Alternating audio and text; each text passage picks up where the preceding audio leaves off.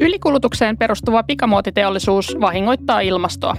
Yksinkertaisen teepaidan tai kertakäyttöisen mekon tuotantoketju voi lähteä puuvilla pellolta, kulkea monien maiden läpi kuluttaen kaikissa vaiheissa fossiilisilla polttoaineilla valmistettua energiaa ja muita luonnonvaroja sekä aiheuttaen paikallista saastumista. Aivan liian moni vaate päätyy vähäisen käytön jälkeen joko jätevoimalan polttoaineeksi tai kaatopaikalle. Järjestelmä, joka vastaa meidän tarpeeseemme pukeutua, on siis pahasti rikki. Tänään me puhutaan siitä, miten se voitaisiin korjata.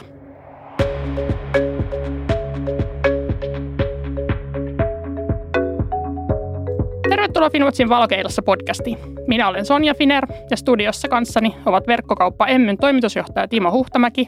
Tervetuloa. Kiitos paljon. Sekä Finwatchin ilmastoasiantuntija Lasse Leipola. Hei hei. Tänään siis puhutaan vaate- ja tekstiiliteollisuuden ympäristökuormasta ja sen pienentämisestä. Podcastin aikana kuulemme myös yhden konkreettisen esimerkin siitä, millaisia teknologisia ratkaisuja vaatealan haasteisiin kehitetään täällä Suomessa. Mutta mennään asiaan. Finwatch julkaisi helmikuussa raportin pikamuodin tulevaisuudesta. Siinä käsiteltiin siitä, missä vaate- ja tekstiiliala on nyt, mihin se on menossa ja ennen kaikkea mihin se pitäisi olla menossa. Haluatko Lasse kertoa, mikä oli sen raportin pääviesti? Joo, no siinä on oikeastaan niin kuin kaksi pääviestiä. Ensimmäinen on se, että, että niin kuin, kuten tuossa jo kuultiin, niin tämä niin kuin vaate- ja tekstiiliteollisuuden ja ennen kaikkea ehkä tämän pikamuotikulttuurin ympäristö- ja ilmastokuorma on niin kuin täysin kestämättömällä tasolla. Ja siihen on niin kuin herätty monissa yrityksissä ja tällä alalla laajemmin, mutta ne toimet on vielä toistaiseksi niin kuin täysin riittämättömiä. Ja sitten se toinen puoli on se, että kun katsotaan vaikka IPCCn raporttia ja tiedetään, että kuinka kova kiire meillä on, katsotaan sitä tekstiilialaa, niin tiedetään, että tarvii niin kuin tehdä todella nopea käännös tässä, tässä niin kuin tavassa tuottaa ja kuluttaa tekstiilejä. Ja sitten se, se niin kuin meidän nostama huoli on siinä, että minkälaisia tällaisia niin kuin muutosriskejä siinä siihen niin kuin nopeaan muutokseen liittyy. Ennen kaikkea tuolla, niin kuin, missä ne meidän vaatteet tehdään, eli Aasian, Aasian köyhemmissä tuotantomaissa. Joo, eli tässä raportissa käsitellään aika monipuolisesti sitä ylikulutusta, mitä tämä pikamuoti aiheuttaa ja sen haitallisia vaikutuksia ympäristöön niin globaalisti kuin paikallisesti. Voitko vielä konkretisoida jotenkin siitä, että millaisista määristä puhutaan, kun puhutaan esimerkiksi vaateteollisuuden ilmastovaikutuksista tai, tai mitä se tarkoittaa suomalaisten kohdalla? Joo, no aika usein puhutaan, että se niin kuin vaate- ja tekstiiliteollisuuden ilmastojalanjälki tai päästövaikutus on sellainen 4-10 prosenttia globaaleista päästöistä, että se riippuu vähän, että mitä arvioa katsoa ja minkälaisella rajauksella se on tehty, mutta se olennainen asia on se, että se on tosi iso, iso niin kuin merkittävä osa globaaleista päästöistä liittyy tähän teollisuuden alaan. Ja, ja sitten jos sitä katsoo täältä niin kuin suomalaisen kuluttajan näkökulmasta, niin, niin me käytetään rahaa tekstiileihin sellainen joku 800 euroa vuodessa. Ja sitten kun katsoo sitä määrää, niin se on niin kuin sellainen parikymmentä kiloa voi olla tekstiilejä, mikä, mikä sillä niin kuin keskimäärin ostetaan. Ja Suomen ympäristökeskus on muutama vuosi sitten arvioinut sitä suomalaisen vaate- ja tekstiilit. Siinä oli jalkineetkin mukana, niin, niin tota, hiilijalanjälkeä se oli 262 kiloa vuodessa perustuen tähän niin kuin käytettyyn rahamäärään se laskelma. Ja ja se on niin kuin, no koska suomalaisilla on isot päästöt asumisen ja liikenteen ja ruoan niin kuin energiankulutuksen ja ympäristökuormituksen takia, niin se on suomalaisen päästöistä suht pieni osa, mutta sitten kun katsoo sitä kestävää tasoa, millä meidän pitäisi päästä, niin siitä se viekin jo aika, aika ison osan.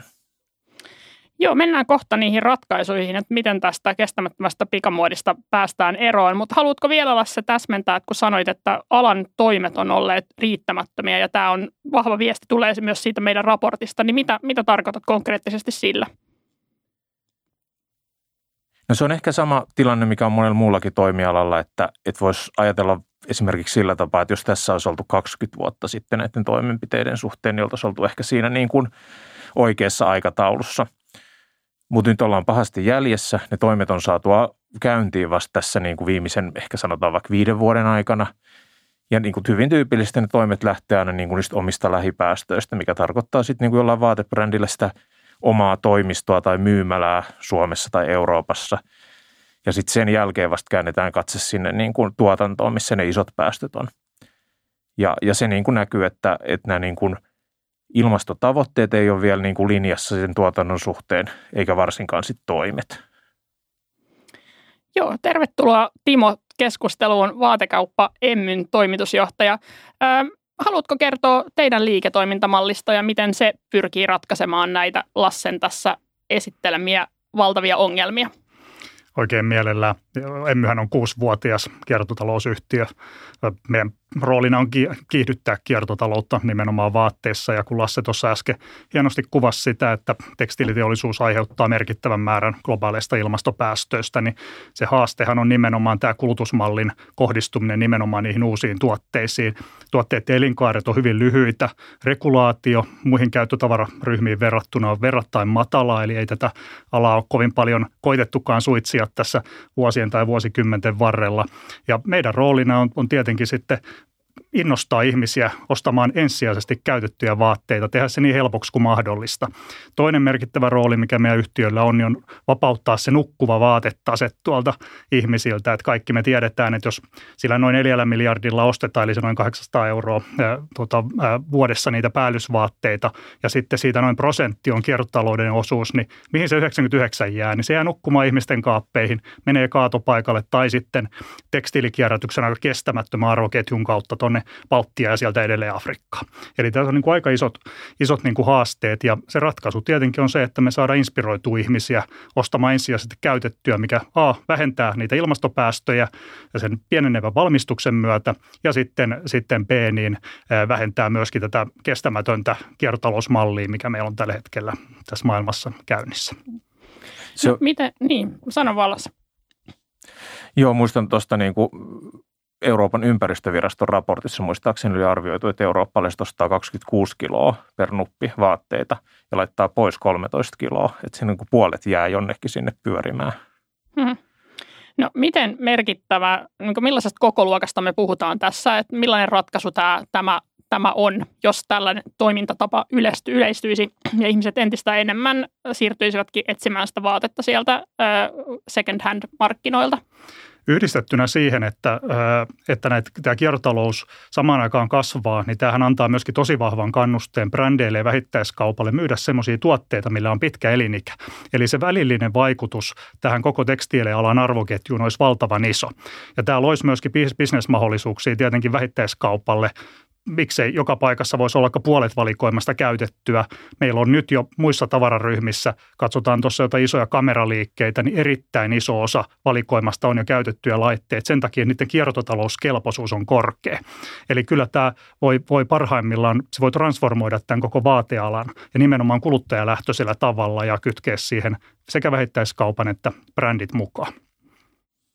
Niin kyllähän se niin kuin tavallaan se, että – että mitä paremmin se tavara kiertää tavarana ilman mitään välivaiheita, niin se vähentää sitä tuotannon tarvetta. Ja siellä tuotannossa, kun on ne suurimmat päästöt, niin se, se niin kuin melkein samassa suhteessa sitten vähentää niitä päästöjä. Niin, Suomen ää, tekstiili ja muoti on arvioinut, että jos vaatteiden käyttöikää tuplattaisiin nykyisestä, niin se, sillä jo onnistuttaisiin vähentämään tämän alan kokonaispäästöjä lähes, lähes puolella. Ää, mikä ne, mitkä ne pullonkaulat sitten on, että miksi meillä ei ole vaatekauppaa, jossa olisi puolet käytettyä, tai, tai miksi sen kierräty, kierrätetyn tai, tai uudelleen tai niin kuin käytettynä ostetun vaatteen osuus on kuitenkin niin pieni markkinoilla? Haluatteko ihan rehellisen vastauksen? Halutaan tietenkin. Joo. Jos mennään vähän niin katerakenteisiin, että meillä on joku vähittäiskauppa Suomessa, joka myy brändivaatteita, niin se kate on helposti 5-60 prosenttia.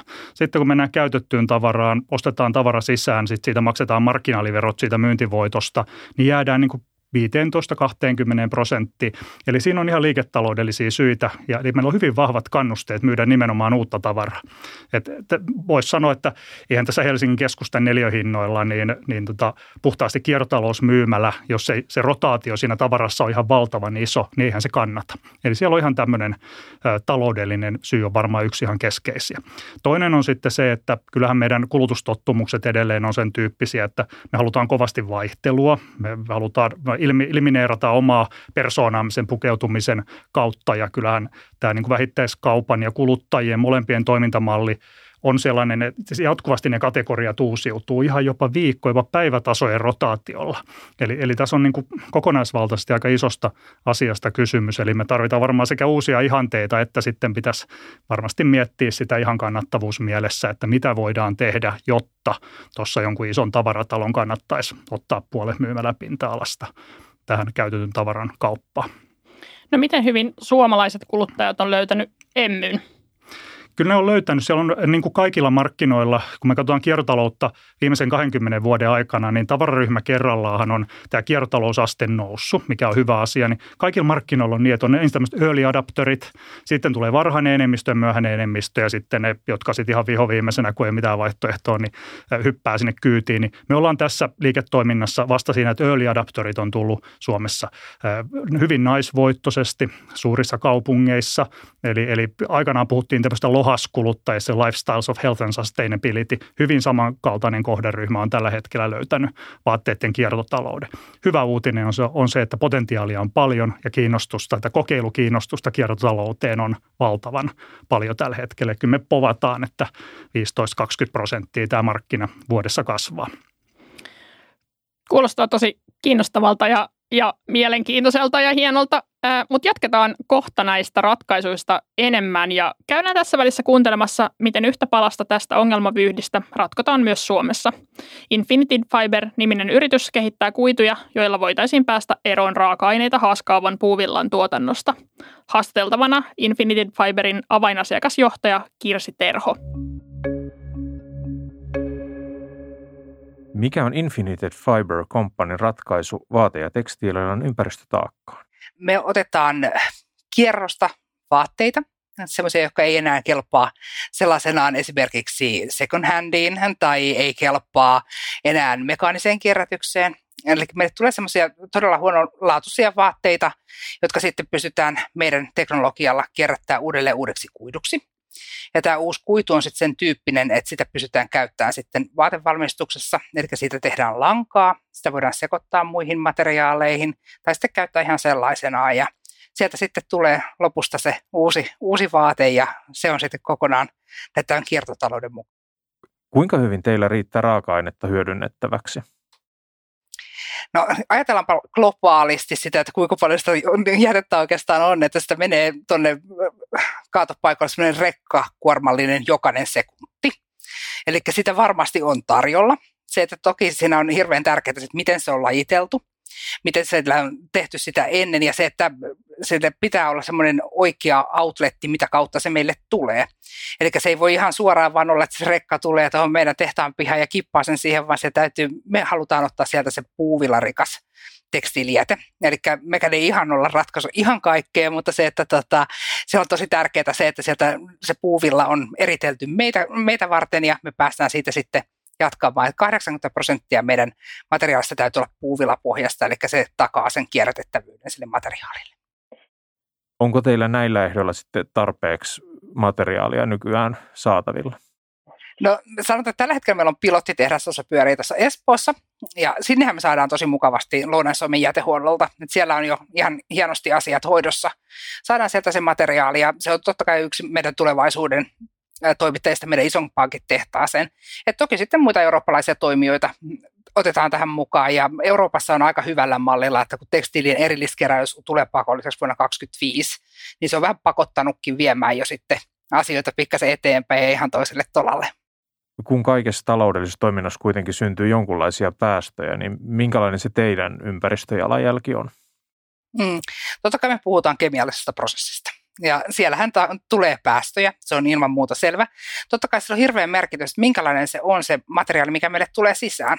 Mehän poistetaan esimerkiksi polyesteri siitä meidän tulevasta materiaalista, ja se polyesteri on meille tällä hetkellä jätettä. Et sieltä tulee esimerkiksi tämän tyyppinen jäte, jota me sitten pystytään käyttämään esimerkiksi energiavarantona osaltaan. Mutta totta kai me pyritään, eihän tämmöistä bisnestä pysty tekemään, että jos et sä todella mietit tarkkaan sitä, että minkälaisia päästöjä sä teet, että sä käytät varmasti uusiutuvaa energiaa ja sä mietit joka ikisen striimin, pystyykö sitä hyödyntämään vielä jollain toisella tavalla ja pystytäänkö me kierrättämään nämä kaikki asiat täällä. Tämä on tosi tarkkaan meille mietitty ja yritetään niin kuin pitää se kuorma mahdollisimman pienenä.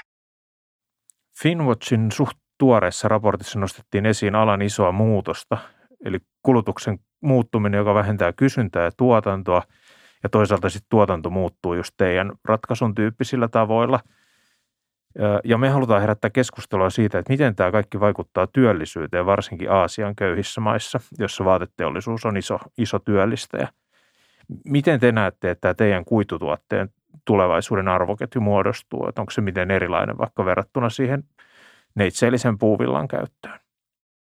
Totta kai se on hyvin erilainen. Ja se, että ajatellaan, että meillä on nyt rakentamassa kuitenkin ensimmäistä tehdasta Suomeen. Suomihan nyt ei todellakaan ole mikään muodin mekka ollut tähän asti, että se valmistusteollisuus on ollut jossain ihan muualla. Ja se on itse asiassa meillä hirveän tärkeä osa tätä meidän bisnestä on se, että me lähdetään sinne Aasiaan, me lähdetään sinne lisensointipolulla ja se, että laajennetaan tätä siellä hyvin voimakkaasti, koska siellä myös on sitten tavallaan sitä semmoista toisen tyyppistä jätettä tarjolla todella paljon. Eli siellä on tätä tekstiiliteollisuuden valmistusvaiheessa tulevaa kun tehdään kaavoitusta, sieltä jää aina niitä ylimääräisiä osia, niin se on tosi hyvää materiaalia ja siellä on valtavasti myös kiinnostusta.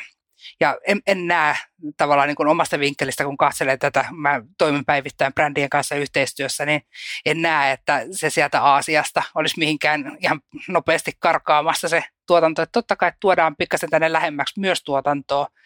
Ihan jo senkin takia, että nyt kun nähtiin tämän koronan aikana, että kuinka se arvoketju katkesi, niin halutaan tavallaan turvata se saatavuus sitten myös täällä Euroopan päässä. Että tehdään vähän niin kuin molempia, molempia samanaikaisesti. Siinä kuultiin Infinite Fiberin ratkaisuja pikamuodin aiheuttamiin ympäristöongelmiin. Tervetuloa kuulijoille takaisin tänne Finwatchin valokeilassa podcastin studioon. Minä olen Sonja Finer, Finwatchin toiminnanjohtaja ja studiossa kanssani ovat verkkokauppa Emmyn toimitusjohtaja Timo Huhtamäki sekä Finwatchin ilmastoasiantuntija Lasse Leipola. Millaisia reaktioita tämä Infinite Fiberin esimerkki herätti, Timo? Erittäin kannustavia. Tästä paljon puhutaan tästä vastakkainasettelusta, että mikä vaikutus tällä kestävämmällä muotiteollisuudella olisi työllisyyteen. Se tuotanto vaan muuttaa muotoa, mä, mä uskon siihen ja Infinite Fiber on hyvä, erittäin hyvä esimerkki siitä ratkaisusta, joka samaan aikaan työllistää ihmisiä ja tekee meille kestävämpää kulutusmallia. Me tarvitaan mun mielestä tämmöisiä lisää.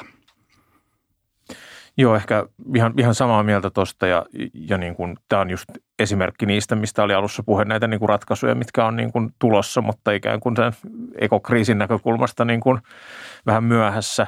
Että esimerkiksi äh, kun katsotaan kuitujen käyttöä, että vaate- ja tekstiiliteollisuudessa, niin kierrätyskuitua on, on selvästi alle 10 prosenttia ja siitä valtaosa on niin kuin käytettyjä muovipulloja. Että tällainen niin kuin Infinited Fiberin tai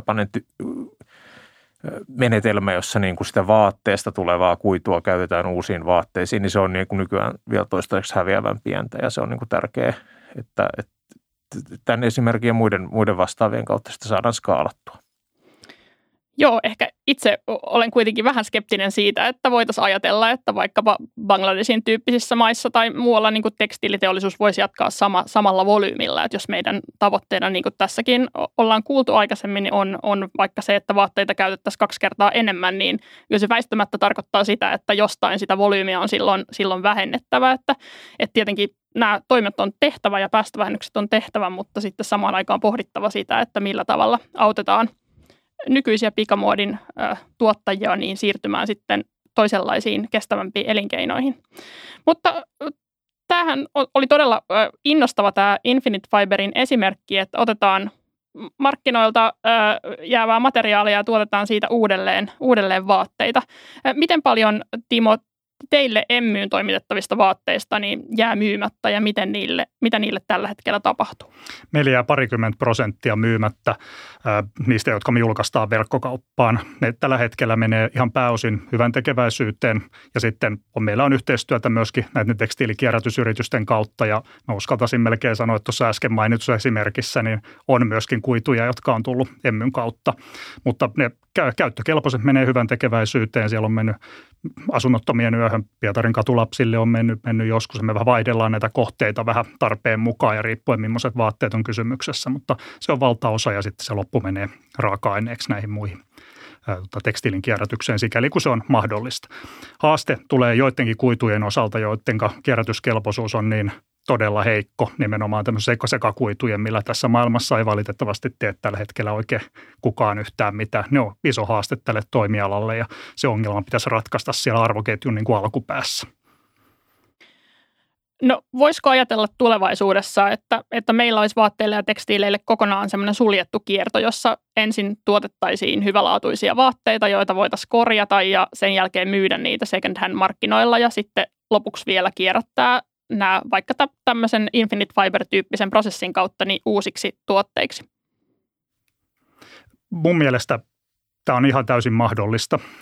Tietenkin siirtymäaikahan kaikessa on, jotta nämä sosiaaliset vaikutukset ja muut, mistä teidän raportissakin on ollut mainintoja, niin saadaan, saadaan niin kuin kohtuulliseksi tämä siirtymä. Mutta mä, mä en näe ollenkaan mahdottomana. Semmoista vaatekappaletta ei oikein ole olemassakaan, mitä ei voisi tehdä sellaisista materiaaleista, jota voi sitten kierrättää ja joiden elinkaari on sen verran pitkä, että se voi mennä kolmellekin omistajalle, kun se vaatteen sisällä asuva ihminen siinä muuttaa kokoaan tai jotakin muuta, niin, niin tota, on mahdollista. Joo, ja kun, kun se on mahdollista, niin se on nyt niin kuin ilmastokriisin näkökulmasta myös välttämätöntä, että, että, että siihen niin kuin täytyy, täytyy päästä, päästä. Ja se vaatii tosi paljon niin kuin kaikilta, jotka, niin kuin, kaikilta, jotka ovat vaatteiden kanssa tekemisissä, eli käytännössä kaikilta meiltä. Mm. Niin ja varmaan, varmaan päättäjiltä myös. Mainitsit Timo tuossa, että on sellaisia sekoitekuituja tai materiaaleja, joita ei tällä hetkellä voi kierrättää. Että voitaisiko, voitaisiko niille tehdä jotain ja ylipäätään, että miten, miten me saadaan kuluttajat ja yritykset osaksi tällaista kiertotaloutta, että harvemmin, ainakin mitä Finwatchissa ajatellaan, niin se sillä tavalla tapahtuu, että vaan yksittäiset ihmiset valaistuvat ja alkavat käyttäytyä vastuullisemmin. Joo, ei tämä aggressiivisesti odottamalla tämä ei tapahdu. Aggressiivinen odotus oli hyvä, hyvä termi. Mitäs Lasse, oletko aggressiivisen odotuksen kannattaja? Öö, jo, joo, ja tuli tuosta mieleen tuosta, että nämä sekotekuidut on ongelmallisia, että se sekotevelvoite ei ole niin kuin tässä tekstiilialalla sellainen ratkaisu kuin mitä siitä toivotaan tuolla polttoaineessa. Et jonkinnäköistä regulaatiotakin varmaan tarvittaisiin ja ohjausta. Öö, no mutta jos mennään näihin työpaikkoihin, mitä, mitä sivuttiin, niin millaisia uusia työpaikkoja nämä kiertotalousratkaisut voisi tuoda? Tässä on eri kohdassa arvoketju on, on mahdollista lisätä ihmisen työllisyyttä. Esimerkiksi jos ajatellaan siirtymää pikamuodista tällaisen kestävämpään muotiin, niin siellä tuotannossa on tyypillisesti enemmän laadunvalvonnan vaiheita, siellä on tarkempaa ja enemmän niin kuin ihmis, ihmisiä työllistävää vaikutusta siinä, kun hankitaan eri paikoista raaka-aineita, kestävämpiä raaka-aineita. Eli, eli siinä mielessä semmoinen yksittäinen tehdas näin lähtökohtaisesti, niin voisi työllistää jopa enemmän ihmisiä, jos, jos tehdään hyvällä, hyvällä laadulla tavaraa, millä on pitkä elinkaari.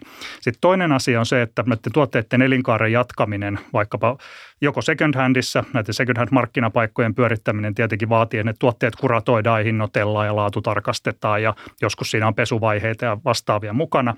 Ja sitten on vielä, vielä tota niin, kolmantena se, että kun se tuote menee rikki, niin se elinkaaren jatkaminen korjaamalla sitä, niin nämä on kaikki semmoisia, millä on työllisyysvaikutuksia. No nyt sitten jos mä saan sanoa semmoisen sanan kuin kiertotalouskiila, ei sitä hirveästi käytä, mutta vähän niin kuin verokiilan kaltainen ongelma, että jos me talvitakkiin vaihtaa vetskarin, kun se on mennyt räsäksi, vaikka täällä Helsingissä, niin 70 euroa, 100 euroakin voi olla. Sä saat kiinalaisesta verkkokaupasta samaa hintaa uuden takin. Niin kyllä siinä on aika paljon tässä kiertotalousliitännäisessä työssä on kuitenkin semmoista verorasitetta, että sitä ei niin kuin vaikka huoltaja äiti, joka miettii tuolla Itäkeskuksessa, että, että haluanko mä ostaa nyt se uuden takin lapsille vai korjaanko mä sillä satasella siihen sitten veto ruokaketjun, niin, niin to, se on ehkä vähän väärin, että se äiti joutuu miettimään sitä. Että kyllä tämä on sellainen asia, mitä pitäisi myös poliittisilla päätöksillä jollain tavalla koskettaa tämä kiertotalousliitännäisen työn kannattavuus versus tämmöinen lineaaritalouden työ. Joo, yksinä tietysti. Tämän mä sanoin ensin noista työpaikoista, palaan niihin sen verran, että sinne tuli kaksi, kaksi täydentävää näkökulmaa. Toinen on sitten tämä niin kuin tekstiilijätteen tai sen käytetyn tekstiilimateriaalivirtojen keräys ja lajittelu ja käsittely, että siellä on niitä työpaikkoja. Ja sitten sit tuohon siihen tuotantopuoleen, kun sanoit siitä, että siellä tulee uudenlaisia työpaikkoja, niin kuin laadunvalvonta ja muuta, niin toinenhan on sitten, että, että monet näistä työpaikoista ei ole ollut hyviä eikä niin kuin kelvollisia, kun se toiminta on optimoitu työntekijöiden oloista, työoloista piittaamatta – tuotanto maksimoiden. Eli, eli voisi ajatella niin, että myös jos niitä työoloja parannetaan tässä osana tätä muutosta, niin se niin kuin säästää sitä, säästää työpaikkoja, vaikka tuotannon volyymi pienenisi. Joo, toi äh, mainitsit noin noi verotuksen tuossa, että mietin, että mitä ne veroratkaisut voisi olla. Että tietysti varmaankaan vaihtoehto ei ole se, että me vaikkapa äh, palkkoja vähennettäisiin tai, tai ansiotuloverotusta laskettaisiin sillä tavalla, että saataisiin täällä niinku kilpailtua kiinalaisten tai bangladesilaisten työ, työvoiman kanssa, että tästä hyvinvointivaltiosta kuitenkin halutaan pitää kiinni, mutta varmaan meillä voisi olla esimerkiksi kiertotalous, alv, alvi, arvonlisäverotyyppisiä ratkaisuja ja sellaisia, joilla voitaisiin pikkusen sitä, sitä kiilaa, kiilaa saada pienemmäksi, mutta tietysti niin kuin ongelmana, että jos, jos Bangladesissa työntekijä tekee kuukauden töitä niin kuin suomalaisen työntekijän yhden, yhden päivän palkalla, niin tavallaan siinä, ei, siinä on niin kuin sellainen ero, jota ei ehkä pystytä verotuksen keinoin kuromaan umpeen, että tarvitaan muitakin toimia. Ja ehkä nyt sanoitte, että tämä ei ratkaise, ratkea aggressiivisella odottamisella, niin nyt mä vielä haluaisin kiristää teistä vähän irti niitä konkreettisia toimenpiteitä ja terveisiä päättäjille. Että tässä on eduskuntavaalit tulossa ja komission kiertotalousstrategiaa tekstiilialalle tulossa, niin mitä, mitä ratkaisuja sieltä pitäisi löytyä, että tähän hommaan saadaan vauhtia? Tuossa mainitsit äsken, äsken nämä vero, verojen kevennykseen liittyvä haasteen. Mä sun kanssa siitä asiasta täysin samaa mieltä. Sitten yksi matalalla roikkuva hedelmä tämän kiertotalouden kiihdyttämisessä on kotitalousvähennyksen laajentaminen kiertotalousliitännäisiin palveluihin, mitä ei ole vielä kukaan ihan vakavasti mun mielestä esittänyt eikä laskenut. Että jos ajattelet sen äsken mainitun talvitakin korjaamista, niin mikä jottei sitä voitaisiin laittaa täysin kotitalousvähennyksen piiriin? Niin, no kotitalousvähennystä tietysti äh, on tutkittu, että siinäkin on tiettyjä, tiettyjä haasteita, vaikkapa VAT julkaisi just tutkimuksen, että se kohdentuu, että se harvemmin lisää käytettyjä palveluita ja kohdentuu hyvätuloisiin. Että tässä ehkä tässä verotuksen osalla, niin, niin meillä Finwatchissa äh, ollaan aika tarkkoja siitä, että ne toimenpiteet on, on oikeudenmukaisia, eikä, eikä sitten taas vaikuta niin kuin, tulonjakoon muualla. Mutta mitä Lasse, sä näkisit tärkeiksi toimenpiteiksi? No kyllä yksi on, on, jos palataan siihen talvitakkiin, että korjataanko vai ostetaanko uusi, niin yksi sellainen on, on niin kuin näiden tuotteiden hiilijalanjälkitietojen selvittäminen ja esillä pitäminen ja se, että ihmiset tietää, että mistä on kyse, kun ostaa, ostaa vaatteen tai korjaa. Ja, ja niin kuin, jos ajattelee julkisen vallan toimia ja mahdollisuuksia siinä, niin, niin tota, se, että niitä edellytetään esimerkiksi julkisissa hankinnoissa, niin voisi edesauttaa sitä, että ne tiedetään. Että mehän ollaan Finwatchissa kyselty suomalaisilta yrityksiltä, myös, myös niin kuin vaatteita teettäviltä yrityksiltä sitä, että minkälaisia päästöjä, mitä energiamuotoja siellä käytetään siellä tuotannossa aika huonosti se tiedetään toistaiseksi. Ja se on sellainen, mikä pitäisi ehdottomasti saada, saada kuntoon. Pitäisikö meillä olla velvoite tuottaa sellaisia tuotteita, jotka on täysin kierrätettäviä? Tähän on elektroniikkapuolella on jo selkeästi regulaatiota siihen, että pitää löytää näitä varaosia, niin mun mielestä saman, samankaltaista komponenttia voisi käyttää kyllä vaatepuolelle, että se täytyy olla korjattavissa ja mahdollisesti tota, niin jollain tavalla myöskin se elin, elinkaareen liittyviä, käyttö, käyttöikään liittyviä kannusteita tai jossain tapauksessa jopa sanktioita, että mun mielestä voisi olla erittäin hyvä keino. Joo, ja siis tällaista voisi edistää myös sillä, että, että just nämä niin kuin kiertotaloustyyppiset palvelut olisi, olisi niin kuin houkuttelevampia kuin, kuin uuden ostaminen. Että ostaisi sen talvitakin sitten esimerkiksi sellaisena niin kuin palveluna, että se, se on mulla se talvitakki ja se pysyy kunnossa ja sitten kun se ei pysy, niin se korjataan tai, tai vaihdetaan sitten tarvittaessa uuteen. No yksi asia, mitä me ollaan Finwatchissa selvitelty ja esitetty, liittyy julkisiin hankintoihin ja Kelan äitiyspakkaukseen, joka on sellainen hyvä esimerkki tuotteesta, että meille tuotetaan niin valtion rahoittamana aina uusille äideille tällainen paketti uutta, uutta vaate- ja tekstiilituotetta, niin olisiko sitä mahdollista kehittää niin, että ne, ne kier, kiertäisi ne äitiyspakkauksen tuotteet? Mitä, mitä sanot Timo tällaisesta? No, kyllä kun katsotaan nimenomaan pien, pienille lapsille kohdennettuja tuotteita, varsinkin lastenvaatteita, nehän on semmoisia, missä kiertotalouden merkitys on äärimmäisen iso muutenkin, koska niiden käyttöikä on ihan orgaanisestikin niin lyhyt.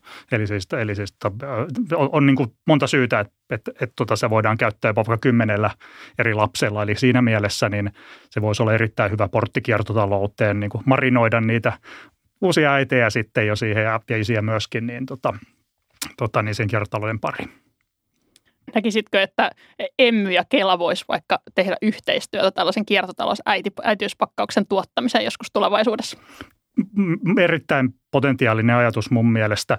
Tämän kiertotalouden kasvun esteenähän on monesti se, että et ei niinkään, että sitä kysyntää ei olisi niille tuotteille, vaan sitä tarjontaa, kun ne nukkuu ihmisten kaapeissa. Tämä, on niin kuin se haaste tässä hommassa, että jos me saadaan ihmiset inspiroitua toimittamaan tavaraa näihin äitiyspakkauksiin, niin tämä on erittäin toteuttamiskelpoinen. Jos, mä en muista, oliko se 60, 70 tai 80 000 lasta, kun meillä syntyy vuodessa jotain kertaluokkaa kuitenkin suurin piirtein ton verran, niin kyllähän me sinne aika hieno potti saataisiin kierrätettyä tavaraa, kun me ruvettaisiin sitä valtakunnallisesti keräämään.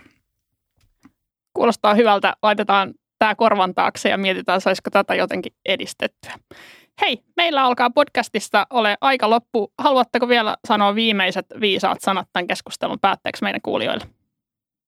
Saa ne olla vähemmänkin viisaita, jos siltä tuntuu.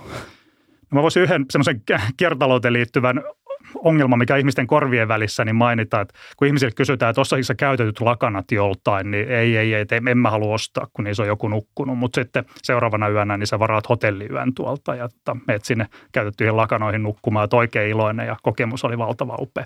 Kiertotalouden ongelmista osa on meidän niin kuin, oman ajattelun tuottamia ongelmia. Ja voimme tuohon vähän jatkaa, jatkaa ei todellakaan niin kuin oman asiantuntemus, asiantuntemusalan alan asia, mutta, mutta kun Timo tuossa aikaisemmin puhui siitä, että mitä ihannoidaan ja mitä niin kuin ajatellaan ja mitä niiltä vaatteilta odotetaan, niin tänä aamulla niin kuin havahduin siihen, kun laitoin tätä paitaa päälle, että, että tämä oli kyllä mulla toissapäivänä päällä, että onko se niin kuin, että, että tavallaan siis en niin kuin, että se ajatus tulee mieleen, vaikka mä en pidä sitä minä ongelmana, enkä mä katso ihmisten vaatteita silleen, että taas tuolla on samat vaatteet päällä. Mutta se, että niin kuin omassakin päässä joku, joku sellainen ajatus, niin kuin, että, että, niin kuin, että pitäisi jotenkin toteuttaa itseään, tuoda itseään ilmi eri tavalla eri päivinä, ettei se niin kuin, mutta mut joo, nämä on niin kuin vaikeita, vaike, näihin on niin kuin vaikea keksiä niitä niin poliittisia ratkaisuja, ne vaatii sellaista niin kuin laajempaa yhteiskunnallista murrosta, että se ajattelutapa muuttuu. Joo, ehkä tämän voisi kiteyttää, että tämä kiertotalouteen siirtyminen on välttämätöntä ja se vaatii meiltä kaikilta, niin, kuin niin päättäjiltä kuin yrityksiltä kuin yksittäisiltä ihmisiltä, ihmisiltä ajattelutavan tavan muutosta ja, ja sitä näkymää siihen tulevaisuuteen, että miltä se 1,5 asteen mukainen vaateteollisuus näyttää. Mutta kiitos paljon keskustelusta tänne studioon kaikille ja, ja kiitos kuulijoille, että olitte mukana. Kiitos. Kiitos.